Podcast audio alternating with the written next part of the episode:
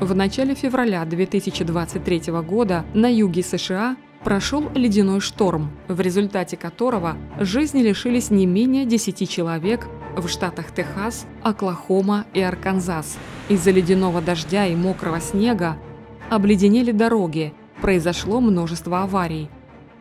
Больше полумиллиона домохозяйств остались без электричества.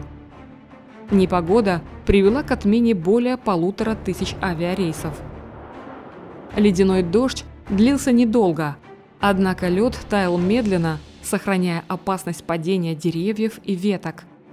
В столице штата Техас, городе Остине, ущерб от ледяного шторма сравнили с последствиями от торнадо.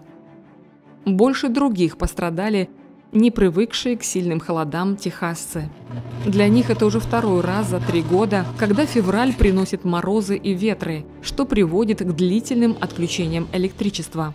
В 2021 году в Техасе сотни людей не пережили морозов, а энергосистема штата была поставлена на грань полного отказа.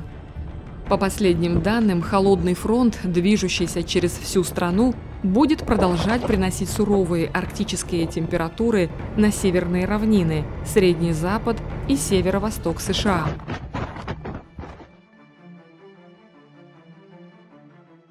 Климатические события становятся все более непредсказуемыми. А как в твоем регионе? Заметил ли ты что-то необычное в последнее время? Напиши об этом в комментариях.